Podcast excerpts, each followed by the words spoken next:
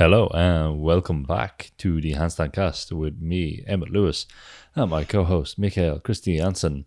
I was about to say, how's it going, Mikael? But he's in the middle of a yawn, so I think that sums up my question. Yeah. How's it going, Mikael?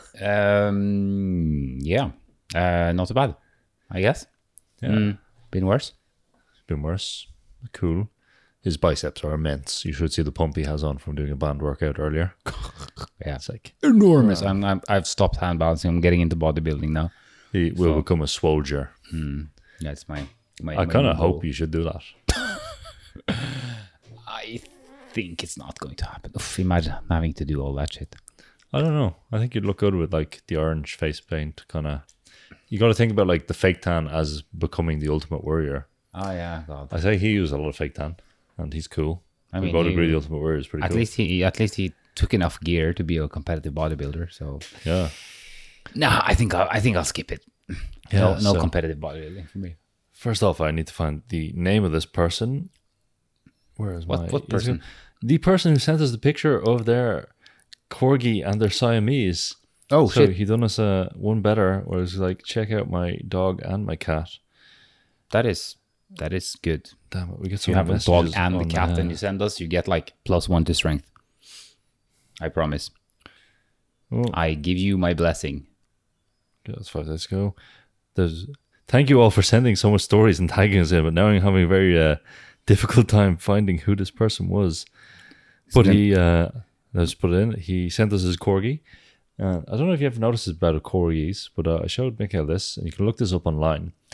That if you crossbreed a corgi with another dog, it just looks like a corgi is in disguise as that dog. Yeah, it was rather weird. It was rather weird. They all just get short legs and look cute. They all just look corgified. Ooh, I can't find his name. Anyway, we'll have to leave it. Thank you for the picture of corgi.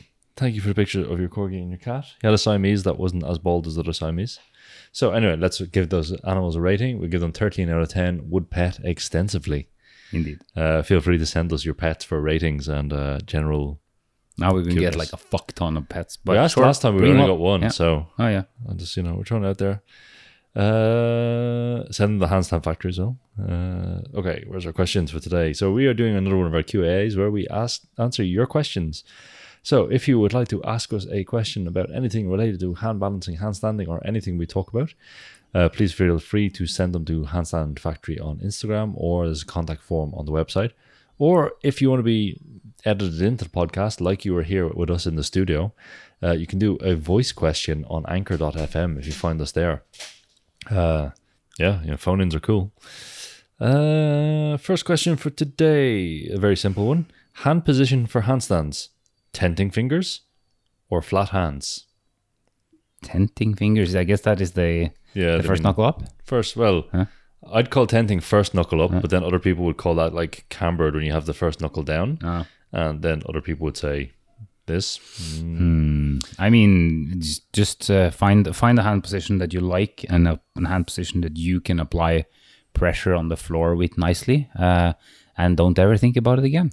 Yeah, it really is just that simple. I think a lot of people are too managing the micro or micromanaging everything. And it's like whenever I hear someone say in hand balance or any kind of skill that you have to do it this one way and there's no other option, they're generally wrong. And I can generally find a counterexample of this. Just if you can find the counterexample of it, of someone being pretty good with another hand position, then it's likely that hand position is not the kind of defining thing. I could probably find an equal number of people who use a hand completely flat on the floor and finger spread super wide, and an equal number of people who, I don't know, well, we go to the extreme like Sergei Timoev or Morgan who do the ultra pyramid hand style. Yeah.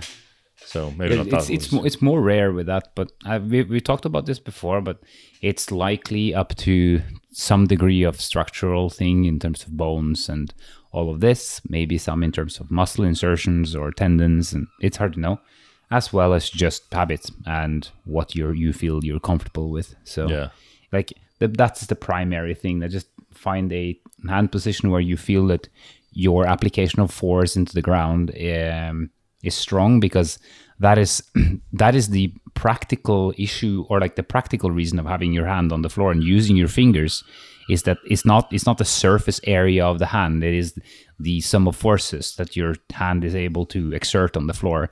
And that is why kind of this very high kind of pyramid looking hand can work, because it's still applying force to the ground in an efficient manner for that person, not how large or how the surface area looks.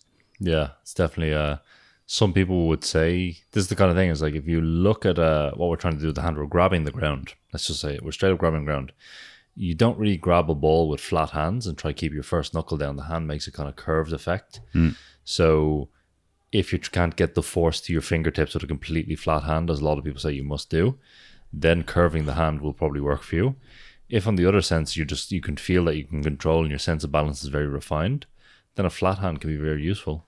So yeah, it's just up to you basically. Yeah. So just look for being able to utilize the pressure of your fingers and just stick with what you feel good with there. It's not a detail that will change significantly. It's largely an individual thing. Yeah. Cool. Our next question. I am trying to work towards 3 minutes on two arms, and I feel like I waste a lot of energy making tiny fidgeting adjustments to my shoulder position. I always want to make it a little more stacked, a little lighter. I think it wastes more energy than just sticking with what may be a little less ideal position. Any thoughts or suggestions to break this habit? I mean, to me, it's kind of, there's two elements in there, and they're kind of in opposition to each other. One is pushing for 3 minutes and feeling that you're breaking form. What about aiming for 1 minute with not breaking the form? That might also be a way to look upon it, because if that is what you're looking for, a stacked and very kind of calm handstand, then find the minute within that handstand first, rather than aiming for 3 minutes of it or 2 minutes or whatever. Like this number, trying to achieve a certain number is more about either the specific achievement of such or of getting strong and having enough endurance to do so. But if you feel yourself fidgeting too much, then like make sure you're much more control with a lot shorter holds, perhaps. Yeah, I think it's one of those things with endurance is like, if you're trying to make the time, you know, then you've got a different thing if you're trying to make the time with a perfect form. It is just one of the things, like if you have, say your max at the moment is 2 minutes and you're trying to push beyond that, once you start getting to 2:20, 2:15, things are just going to get sloppy and you just have to kind of grind through it. It's also like, if we think of all the various muscles of the upper back and that control the balance, forearm even, and everything that's involved in balancing your handstand, they all get tired at slightly different rates. Mm. And while when they're fresh, you can attain perfect line. They might need to deload and unload and stuff like this. So if you can break the line a little bit, it's kind of like if you're doing hanging, you're trying to like beat your hanging time, or you're climbing and you're on the wall or you're hanging from a bar. If you take one hand off, shake it off a little, and then grab back on, it allows you to stay longer than in a fixed shape. So yeah. If you're going for like maximum endurance, I just want a 3 minute handstand, say I can stand 3 minutes, then my advice would be to like slowly let your form get worser and then restack to take a break and that kind of thing. If you're going for perfect form, then it's like you're aiming to be super easy in the form and you're trying to find your weak points as well. It's like, oh, is it your forearm fatigues first and you can't balance correct? Well, try it on blocks and see can you do that, which will have an easier grip. Then if you go, okay, I can hold 3 minutes on blocks, then it must be the forearms. So now you just need stronger forearms or better endurance in your forearms. Generally, there's also one of the things that with all my students who can do much longer handstands and much longer balances on two arms, every single one of them is really good on one arm and has really strong presses. So getting really strong in stronger exercises will transfer to your endurance. Yeah, I think it's that's also the question, like why do you want three minutes? For me, it's like on two arms. I mean, if like anything beyond standing for 2 minutes is about like, or for me is then about the interest of standing longer on two arms, because you could then funnel that same amount of energy that you spend then on building to three or building to four or five on working on your one arm or your press or whatever else type of skills. So this is just up to interest, and there's nothing wrong in wanting to do 4-minute handstand, but it's a specific interest and it won't necessarily carry over much further to the other kind of skills. So like, I mean, I'm a perfect example of that. I probably couldn't pull off a 5-minute handstand right now unless I trained like a week for it or something. But like, there are people that can do 5-minute handstands that aren't even close to my level on like one arms or presses or most of kind of the more advanced vocabularies. There's diminishing returns on what you're going to get out of it in terms of carryover. But that's up to you what you want to do with it. Yeah, I had a friend, just on a quick note on endurance, I had a friend who went to China in the earlier kind of days when the Beijing Art School had opened up for Westerners to come in. Mm. She was pretty high level. She's pretty good in her hands. She could do some one arms. She was pretty flexible, you know, pretty all around, pretty good. They wouldn't let her train one arms till she could do a 10-minute two arm. Yeah, I've heard of this one too. Yeah, I'm sure that was great for the 10-kilo kids who they were training, with a 55-kg woman. It was not fair. They've lessened up on the demands on Westerners now because they think we're lazy or don't realize the difference. But it's also when you're approaching endurance, one thing to think about as well is if you're constantly just going for max times, then maybe you need a more structured program of like, I'll build endurance in tuck shapes as well, which will transfer to straight shapes, and I'll work on a kind of escalating density kind of style. And then I'll have some days where I go for max straight shapes, like this kind of thing. If we think about training for endurance in middle distance running, we're like, how long are we running for? Okay, look at that kind of training where it's like, it's not just all out run the distance as far as you can. It's more like some days we will work at a higher intensity for lower stuff, but still kind of not doing like 5-second intervals, but something semi close in the zone. So you can think about it like that as well. But in general, it's just figure out the bottleneck as well. Yeah. And I think that kind of covers various aspects of it. Question two. Question three. In one of the episodes, Mikael and Emmett referenced different shoulder positions in one-arm handstand positions: regular, straddle one-arm handstand, flag, one-arm handstand, and figa. I'd be curious to hear more about that. I guess like, you could explain the three families. Yeah, or 3/4. Like, they are very similar, and the better you are on your arms, the less you will feel of a difference. But there will be certain things that will change depending on where. Like basically, so the arm's job is to stay vertical to the ground to some degree or other. I mean, if you're doing a deep flag, either you bend it or you might need to move the hand away from the face, meaning that the arm becomes diagonal, but you're still pushing down into the floor to avoid your shoulder collapsing. But so you can say in the straight one arms, basically you shift your hip over your arm, you press through the shoulder, and the arm is basically, you can emulate that kind of position by simply lifting your arm above your head and elevating the arm quite strongly and maintaining slight external rotation in the arm to kind of doing a one arm shape with the arm. When you're doing a figa, the best way I could explain the sort of shoulder positioning there is like, if you grab a weight and you put it overhead in the same kind of position as you'd be in a one-arm handstand then you do, what's that movement called? It's a windmill. The windmill. Very similar to a windmill with a kettlebell. Yeah, exactly.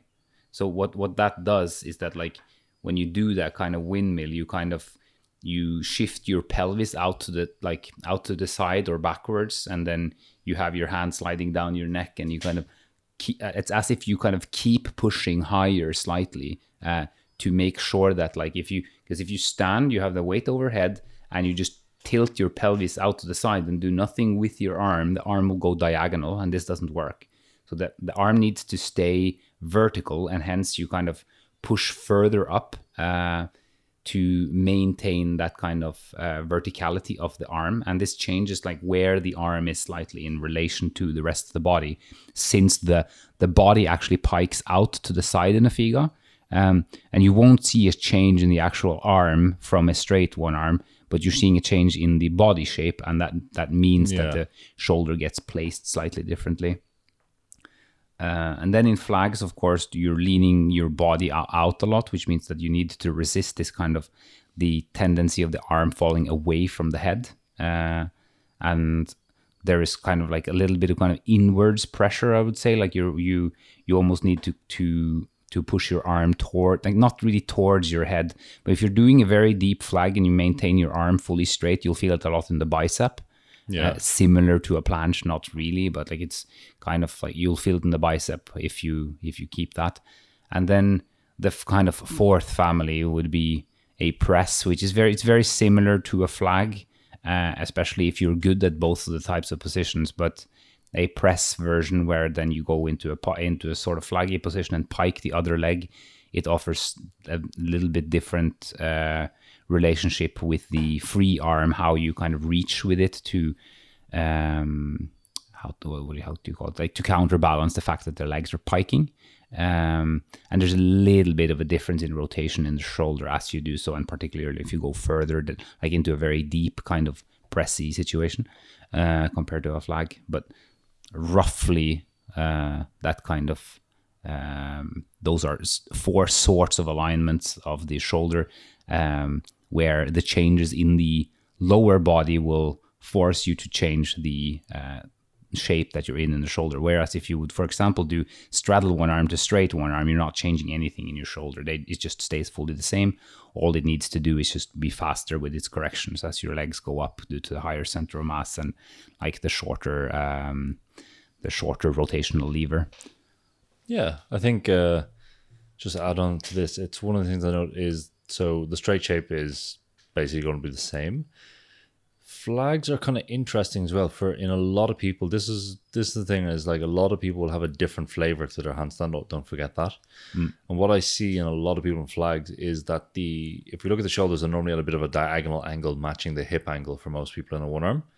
And in a flag, the opposite shoulder will come down. So the shoulders will end up more horizontal. And this will, depending on how flexible you are on your sides and your own kind of individual proportions, this will necessitate if you think of the shoulder as counterbalancing the weight of the leg, so that comes down to keep it seesawed on the other side of the pivot point. It will also need to move horizontal away. When this horizontal goes away, as the legs, particularly in the straight flag, one or two things will happen. You will see people will bend the elbow slightly, and this will set up the diagonal humerus at the scapula, or they'll open out the arm to about 30 or 40 degrees away, whereas they might be 15 degrees. So it kind of opens out to get that counterbalance needed for the flag. Mm. One of the things on FIGA is the shoulder position is pretty unique to everyone. Mm. It's one of those ones that's like we have some general ways of teaching the exercise, but you see some really weird positions in FIGA. You see people who have like their arm is basically in what would be like an overhead squat position, if you can imagine that. Yeah. You'll see people like, is it Andre Moreau? I can't remember. Someone where the opposite scapula is basically stacked vertically in line with the arm. Yeah, Andre, when he does like the legs together for you guys, it's as if he just does kind of a lateral abduction of the arm to 90 degrees. Yeah. That is kind of where his arm is in relation to the body, because he's so folded together. It's incredible.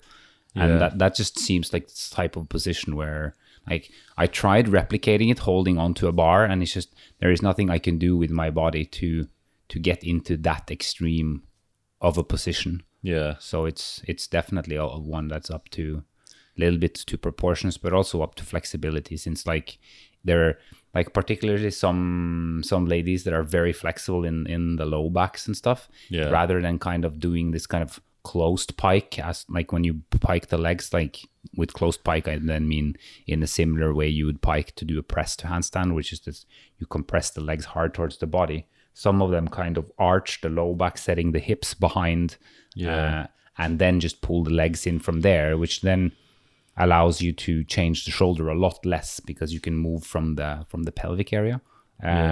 So it does seem that like there are all of the segments up through the spine and the spinal rotation and the flexion of the shoulder, and also like the elbow structure will matter quite a lot in the FIGA. Like you'll see that very often if you see it from the side, that the elbow contributes a significant amount in terms of the flexion you need. So I think it's definitely the most complex position in terms of variation between people. Yes, definitely. It's a lot of the other handstands we can have a generalized technique that looks very similar for body proportions, but even then it'll be people have nuances. Yeah. Whereas with Figa, it's just like we have the drills to teach you. You do the drills, and then you come out the other side of the Figa maze, and that's your Figa. Mm. So it's it's complicated. Definitely a tricky one to learn. Yeah. I'd also like to say just in briefly about flags. I know several people. When we're talking people with excellent full flags that like to drop their shoulder a bit when they do full flag, meaning that like they're not as elevated. Yeah, they're not as elevated, exactly. So that they kind of allow the shoulder to go down a bit, bringing the chest a tiny bit out, which allows for like more kind of rotation through the spine as they bend over the side. But yeah, again, it's very much of a of an individual preference, and also like, how flexible you are in the sides and all of that stuff. Do you have an extra rib? Yeah, exactly. Do you have that big rib spacing that we spoke about in the anatomical quirks episode? Yep. Yeah, so... lots of different things. It's basically, we solved the problem by coming up with our own ideas or our own ways of doing it, I suppose. Question 4. This is a good one. Haven't heard you cover it yet, but I'd like to hear your perspectives and thought on handstands and longevity. What are some of the long-term benefits, negatives? How can we keep hand balancing to an old age? What are some of the oldest hand balancers you've seen? I think it's one of the disciplines that you can keep the longer if you compare to circus and other things. It's not so plyometric. There's not that many fast movements. Like if you keep a high level, like basically if you do a high level hand balancing practice, and you would compare that to an on average of a high level tumbling practice, for example. Like just the kind of injuries that you would be getting from long-term stuff of, for example, tumbling, such things as very simple things as just at ankles, like with all the repeated impact of the years or the spine or so on. Like it seems that people who do very dynamic types of disciplines need to kind of slow down earlier than the ones that are slower, and hand balancing is a slow one and one that can be done on the effective technique and flexibility and also strength. And like one thing that I've found fascinating now that like I'm in my 30s and stuff is also seeing that like in a lot of these strength sports such as like weightlifting of various kinds, like you see often see guys who are older that are lifting like substantial weights. Like some of the strongest people aren't like 22 kind of. So it does seem in a sense similar with hand balancing, that you can keep quite a lot, but of course like everything that is on kind of the edge of a person's maximal ability will be the things that go out first. But I think like you will, of course, if you do this kind of thing for a very long time, you will experience the kind of quote-unquote issues such as shoulders and wrists, and possibly that you're so entrained in one specific way of moving that like, I mean, for example, me, I used to have pretty good shoulder extension, and I haven't worked on shoulder extension since I stopped straps several years ago. So, hey, my shoulder extension is garbage. Doesn't bother my shoulders much, but it's probably good to keep some sort of long, or like... variation in it if you want longevity, though there's like, it's hard to kind of pinpoint any specific protocol that'll keep you uninjured. But I mean, it's good to do more things, I would say, if you want to keep it. And just to, in terms of like age, I mean, I've seen many people who are like in their mid 40s to 50s. Yuval Ayalon, for example, he's, I'm not sure how old he is, but he's in like the middle to end of his 40s, I think, and he's keeping at least a 5 to 6 days a week practice, and he's a high-level hand balancer. I remember, what was his name? Ricardo Sosa, I remember. He's an ultra-contortionist. He's some of the worst hips I've ever seen, like in the way he can bend them. But he was doing like pretty crazy stuff, and I think he was in his 50s. I saw him press one arm on the floor and stuff, and I think it was in his 50s. And also that guy, what's his name? Yuri Tikonovich. Like he had some acts on YouTube like years and years and years ago, and I think he was in his 50s when he was doing like croco to one arm like 15 times in a row on a box. Yeah. He was at least in his late 40s. So yeah. I would assume that both these guys are still pretty capable on their hands. So I think it's ultimately to what degree you're able to keep practicing and keeping yourself healthy in general. And like, of course, you need to be more careful once you like there is a difference in practice when you're 22 versus when you're in your 40s. So you need to kind of just take that into account if you want longevity. Yeah, I think that's one of these things, like as Mikael covered, it's handstands are so controlled. Hopefully there's no real risk if you're keeping a practice built of having catastrophic injuries. Yeah. So that's kind of pretty good. It's not like, you know, we're doing Olympic weightlifting and there's a risk every time you lift that bar up that you might miss, even if it's like a weight that you should be able to do.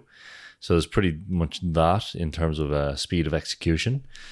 The other thing is, what you really want to think about is like having a generalized physical preparation. So handstands is a very specific discipline, has specific needs. It doesn't cover all your fitness bases. It won't. It cannot, because it's too specific. So you got to think like, what are the basic things? We need a bit of cardiovascular training somehow. We need a bit of general physical preparation. This is when things get nebulous. So what I would mean by that, I mean like a workout routine that covers general exercises, push-ups, pull-ups, you know, bench press could be done, military press, maybe using some weights, a bit of variety in this, aiming to obviously get stronger, make sure that you maintain muscle mass as you age. Does it need to be, you know, do you need to be pushing your strength to the highest limits? Probably not, because that's when things will blow. So you got to think longevity isn't always athletic. That's one of those things people think is like, oh, I'll train like an athlete. Now, don't get me wrong, it's very good to have athleticism, but to train like someone who's doing a track and field contest or powerlifting contest does not have longevity in it. But to train generally in the manner that they might, it can be very useful. Bit of yard work never goes down wrong. These kind of things, like staying active. That's the thing, staying active but not super active. Making sure you pay attention when you start getting all these joint niggles and all these other kind of things, and not letting small things, which you will get small things if you must stay in the practice, become big things. And if they do become big things, doing your rehab properly. These will give you longevity in a discipline. The other kind of thing is, handstands, like I think the two oldest disciplines I see people regularly doing in circus is handstands and contortion. Oddly enough, people think contortion is kind of... Yeah, I've seen some really old contortionists as well. Yeah, I've seen like... I know a few who are like 70 and still like... They would rinse both of us in flexibility terms. Yeah. And they're like... Obviously, it comes down to genetics and everything, but they do have a very good practice. They do pay attention to all their strength ratios. And, you know, they know what they're doing and they're not pushing things. They're not trying to... It's kind of one of those things, you will reach a peak at maybe, you know, mid to late 30s. You're going to reach your ultimate level. Once you reach there, you can sustain that for quite a long time in a discipline for hand balance. Like the oldest hand balance act I seen was a guy who was pretty good. He was 70 something. He was in a trad circus, so I didn't really get to speak to him. It was just at a show I was in. 70 something. He was still doing handstands and cane, presses, one arms. I can't remember all the shapes he done. He finished the act with like one of the highest block drops to the canes that I've seen. So that's the highest impact handstand trick you can do. He's must been about 6 or 7 blocks high, doing a bit of flag spinning on the feet, you know. So it was pretty high skill act in terms of that, but it was done flawlessly with a smile, a few wrinkles and everything. So there's that. So you can keep going quite a long time. Will you be doing all your hardest tricks at the highest level? No. Can you have a sustainable lifelong practice if you pay attention to your body? Yes. Yeah. That's it's that guy I saw also in the show by Cirque Ital in France. It was a Russian bar guy. If you don't know what Russian bar is, you could probably Google or like go on YouTube and search for Russian bar circus, and you can find out what that is. And it's basically the kind of thing that if you make a significant enough mistake, you're like pretty injured or dead because you fly very high. And the guy flying was doing I think he was 64. Some people that spoke to him said he looked like it was made out of granite. Like he was more ripped than like most 25-year-olds that are training really hard. And he pulled out the triple backflip on the Russian bar. Yeah. And he also did. He was also doing an act in aerial chain, which is basically like aerial rope, except it's a chain. And he was doing full twists on it, 3 in a row. And instead of doing kind of the tempo swing you usually do, he'd just like hang, and he would just like pull himself up to a front lever, kind of really quickly turn, catch again, and like lower down and just repeat 2 more times. Yeah, he was just an ultra monster. I mean, it's very rare in those cases, of course. That's definitely an outlier, but it's certainly possible. And I think it's one of those things people have this kind of, we just have a negative concept of aging in the West, I think. Yeah. And it's just like I've been to Asia a lot, and like people are just more active over there. And they're in great shape, and they're doing things that will put Westerners to shame at the age we're in. I remember like one time we were in Bangkok, and we were just doing some training in the park. And this little old Chinese man came up to us and started chatting. I was like, "Oh, what are you doing? Oh, you work out? I do workout too. I do street workout." And we're like, "Oh, you do street workout? Cool."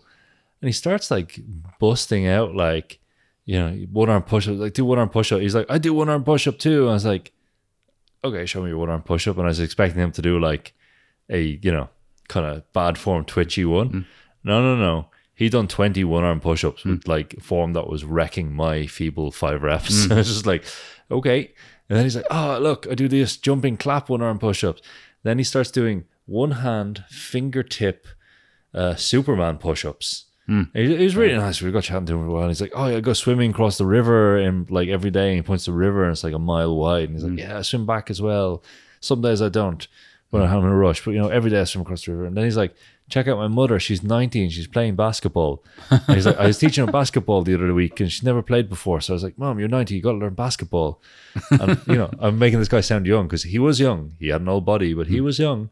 And his mother, he showed me a video of his mother playing basketball at 90. It's pretty incredible. She was a 90-year-old playing basketball. So let's not like imagine Kobe Bryant here, but she was like playing basketball at 90, and cool. Now it is Chinese people, and they do exaggerate their age a little. But this guy, he looked like a prune, and he was pretty wrinkled. And even if he was 50 doing these things, he was still in savage shape, and maybe he was 70. So benefit of the doubt, they always had 20 their age apparently. And continue. Sorry. Yeah, so it's just this. It kind of, and now that I've worked with a few older people, I have some clients in their 50s who they came to me with nothing, like or no kind of fitness. Now they're super flexible, they got splits, they got head to toe, they have handstands, they have press handstands. I was like, for me it was kind of like, oh, we got some people, you know, I'll train them as an experiment, but my expectations were like not great. I would say that's my own personal bias, but you know, I trained them just as I would train anyone else. I think the only thing I noticed in the 50 plus year olds was what it would take normal 20-30-year-old clients to achieve in 2 training phases, so say 4 to 6 week phases, they would take 3 week phases or 3 phases. So what they do in 12, what a younger person would do in 12 weeks, it would take them 18 weeks to do it. But they're still doing it. Like you seen Rita at the retreat, and she was doing chair splits and everything. So yeah, like I just thought of now also when you said this about aging in the West, I think it's like we base our kind of ideas on athletic ability, of course, because we base it around kind of the competitive athletes we see, such as like football players and gymnastics and like sprinters and so on. And of course, then you'll see kind of it'll be quite young people that'll do all these things, and then they'll retire. And we also, of course, they get fat. Yeah, and then we also have kind of a generalized societal structure too, where you do your education and you get a job, and then kind of you go into the stable life. And I think that this kind of shapes our ideas of how this athletic practice and progress has to be done as well. Like you start early, and then you peak at a certain young age, and then like Because if you're a competitive athlete on world level, as at the point where there's very little chance that you can even hang with the top 10 anymore, like people tend to start to fade out and quit, because the being a competitive athlete at the highest level is about trying to win the thing. Yeah. So then, of course, people start like stop their activities with that. And I think that kind of creates that idea that it has to, that by the time you're 30, like you are basically in like a massive decline. And I think this is like, also if you read that like really old handstand book, The True Art and Science of Hand Balancing by Polinetti, I think he writes in the book that he started hand balancing at 26 after he had like really, he was a tumbler and he hurt his ankle so bad that he had to stop tumbling. And then he decided to become... No longevity in tumbling. Yeah.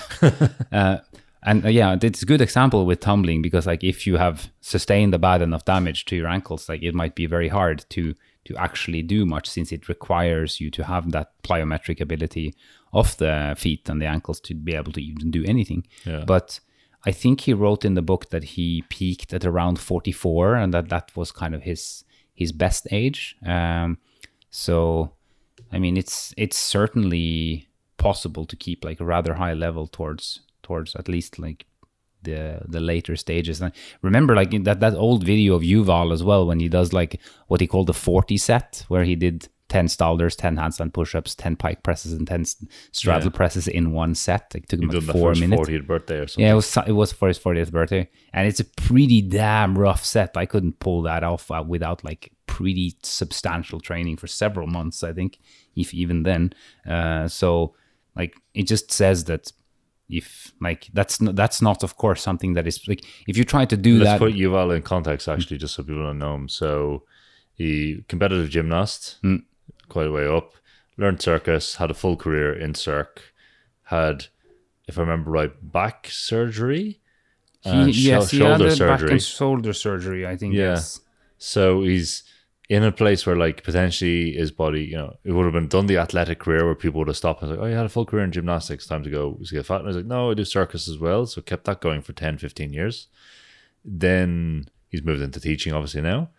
He's still pretty good. I still think he's getting better, actually. Yeah, he's still very, very good. So that is, and that is a good point. I was speaking with him not so long ago here, and like it's but that is, it's a kind of a perfect example. If him or even an athlete of 20 tried to do a 40 set like he did on a regular basis, then you're basically just putting yourself in an immense risk zone, because you're doing super heavy loads like that. So that is maybe not the best idea to do when you are aging all the time. Of course, as a challenge, he did that, he completed it, and he left it alone.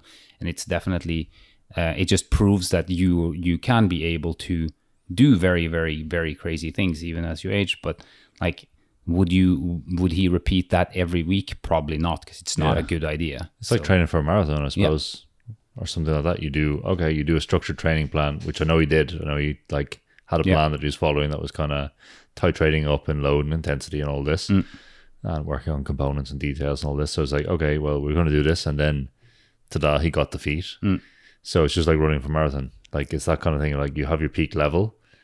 You don't train at your peak every day. You always like, oh, it's what I always tell people, particularly with skill work and handstand work, is like 70% is awesome. Like you can sustain 70% for a very long time.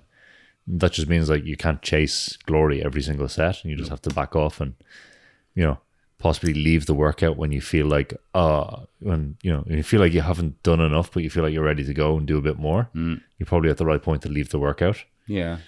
You know? I think it's like with also referring to like competitive sports, they train to peak at the competition, and then they can take it easy. And that is different from a daily practice kind of thing, or even a performer's cycle, where you would one example I love to take is like if you take a ring gymnast and you ask them to do kind of their Olympic level routine, they can do that. And they can perform it, and it can be flawless and all that, but you couldn't take that Olympic level world championship routine and put that into a circus show, for example, where they'd have to perform it perhaps like 5 to 10 times a week. That it wouldn't work, because you're you don't have the time for the recovery, and like then the difficulty isn't not something that is viable in that kind of context. That is why also performers and so on can't structure routines in the way that you would be doing if you were a competitive athlete. Yeah. So that is also just something to remember when trying to learn all these things, that like you don't need to chase the hardest of your achievements every single day, because you're just operating in an extra risk zone basically. Yeah, I think it's that kind of thing of boop. What's the thing? It's that kind of idea that I kind of lost my train of thought. Basically, rip. Yeah, rip. There we go. Next question. You can keep going. That was the end of our questions for this evening, actually. So I think we'll wrap it up there. If you want to ask us any questions on anything handstand or anything similarly related, you can always submit your questions to us on Handstand Factory on Instagram. If you want to send us your cats or animals and want them to be rated, send us your ferrets as well. If anyone has a ferret, please send it in. Or trash pandas. I don't think that. Yeah, trash pandas are cool. Basically, anything fluffy and animal-like, or anything bold and animal-like. Reptiles are acceptable too, and fish too. Other than that, if you want to support our podcast, or if you want to just take your hand balancing skills to the next level, please check out our programs on handstandfactory.com. Other than that, we'll get back to you next week, and enjoy staring at the floor. Cheers.